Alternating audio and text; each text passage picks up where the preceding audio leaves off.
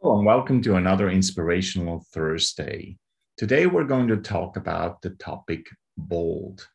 My name is Reverend John Marie Schweitzer, and I'm the Senior Minister at Unity Fort Worth, where we bring you inspirational texts and thoughts and ideas on a weekly basis to you.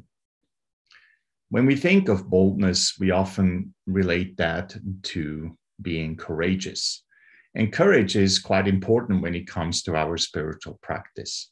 To be courageous in our spiritual practice means to actually encourage our growth. We sometimes have to be courageous in order to change because change can be difficult and change can mean that we have to leave something behind that we know really well while step forward into a direction that we may not know at all. So, courage is a big part of our spiritual growth and the recurring cycle of letting go of no longer what no longer serves us to embrace what we understand our truth to be at any given moment in time. When it comes to courage, one of my most favorite stories to use in, in relationship to that is the story of Jesus walking on the water. And you can simply Google that story. You have different versions.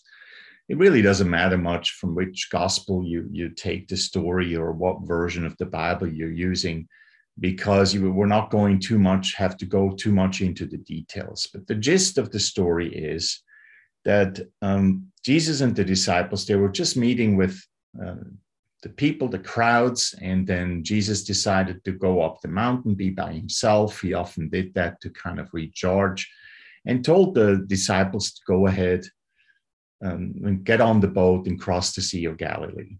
Now, the Sea of Galilee is a rather rough sea. And so it's not uncommon to get into a storm when you cross the waters in that area. And as the story goes, that's exactly what happened. So the 12 apostles, the 12 disciples, essentially got into the storm. Jesus was nowhere to be found, and they got really scared. And then Jesus came walking on water, basically from the shore, walking toward the boat. And then they finally saw him walking on water. It's usually perceived as a miracle. Uh, and then um, there is this whole element, this underlying story or this sub story, subplot, if you will, of Peter then stepping out of the boat, walking on water himself until he gets kind of scared or, or doubts himself and then starts sinking when Jesus will would grab him, save him, and then drag him into the boat. So it's that that stepping out of the boat that Peter does, which we could consider being bold, being courageous. Now, in Unity, we have what's called the 12 powers. One of those powers is the power of faith. And Peter, the Apostle Peter, the first one to be called out of the 12 apostles, he represents that particular power. So it makes a lot of sense in the story for Peter to be the one that steps out in the boat because Peter is the one that has probably the most faith in himself, but also in the powers that Jesus Christ represented, according to the story. So it is faith then that is the underlying factor and our ability that drives our boldness and our courage. We sometimes have to first build up our faith in order to build up enough courage to do what we ought to do faith is different to hope.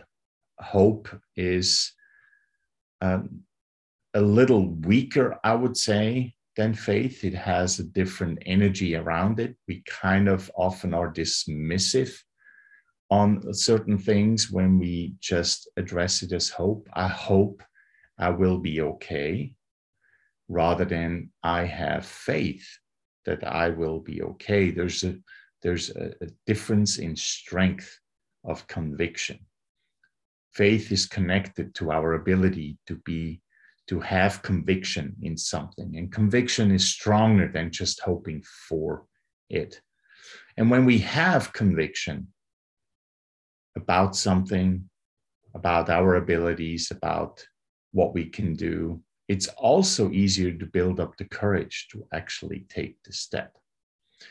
And so it's often very important for us to understand have we developed enough faith in ourselves, our abilities, in each other, to have enough courage and boldness to step forward into the next uh, era of our existence. So when it comes to spiritual growth, that becomes important. It becomes important for two reasons. One is we have first to let go of some of the things that hinder us to step forward. And then the second one is we actually have to take the step itself. Just talk about it, read about it, have a discussion about it. Doesn't really do much other than satisfy our intellect. But it's the actual step, the actual action step that we take that emboldens us to move forward. So if there's anything in your life right now that you you would like to accomplish and that you just may not have enough courage or enough boldness to step forward, you can look at your ability to have faith in yourself, in others, whatever it is, and see if there's something you can do to strengthen that in the story again of Jesus walking on the water, Peter just didn't just step out of the boat without any precursing discussion, right? If you read the story, you realize that Peter almost asks Jesus Christ for permission. You know, can I really do it?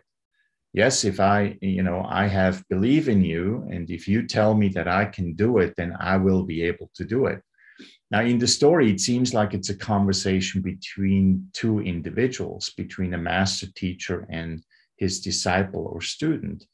But when we uh, look at it more metaphysically, just as an internal dialogue, Jesus Christ represents our divine potential, and we are Peter, developing the faith to actually grow into that divine potential. So, whatever your next step is, you can look at it in that way. If you want to accomplish something, if you want to be different, if you want to learn or grow or change, you can always look at yourself through the lens of infinite potential, through that Christ lens, knowing who you could be.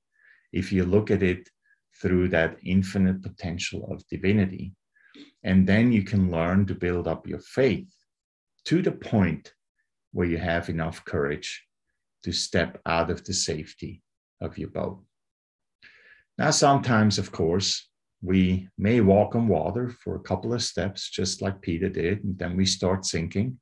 And again, according to story, it's Jesus Christ who saves Peter.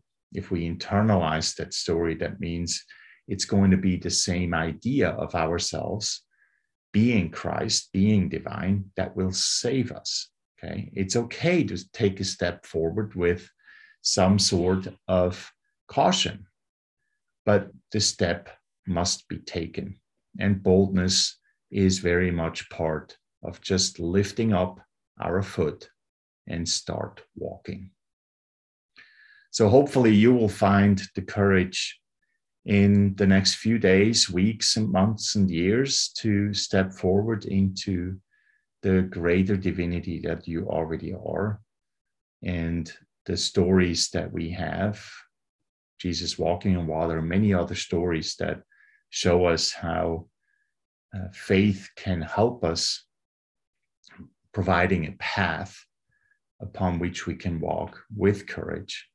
Hopefully that will inspire you to do this for yourself.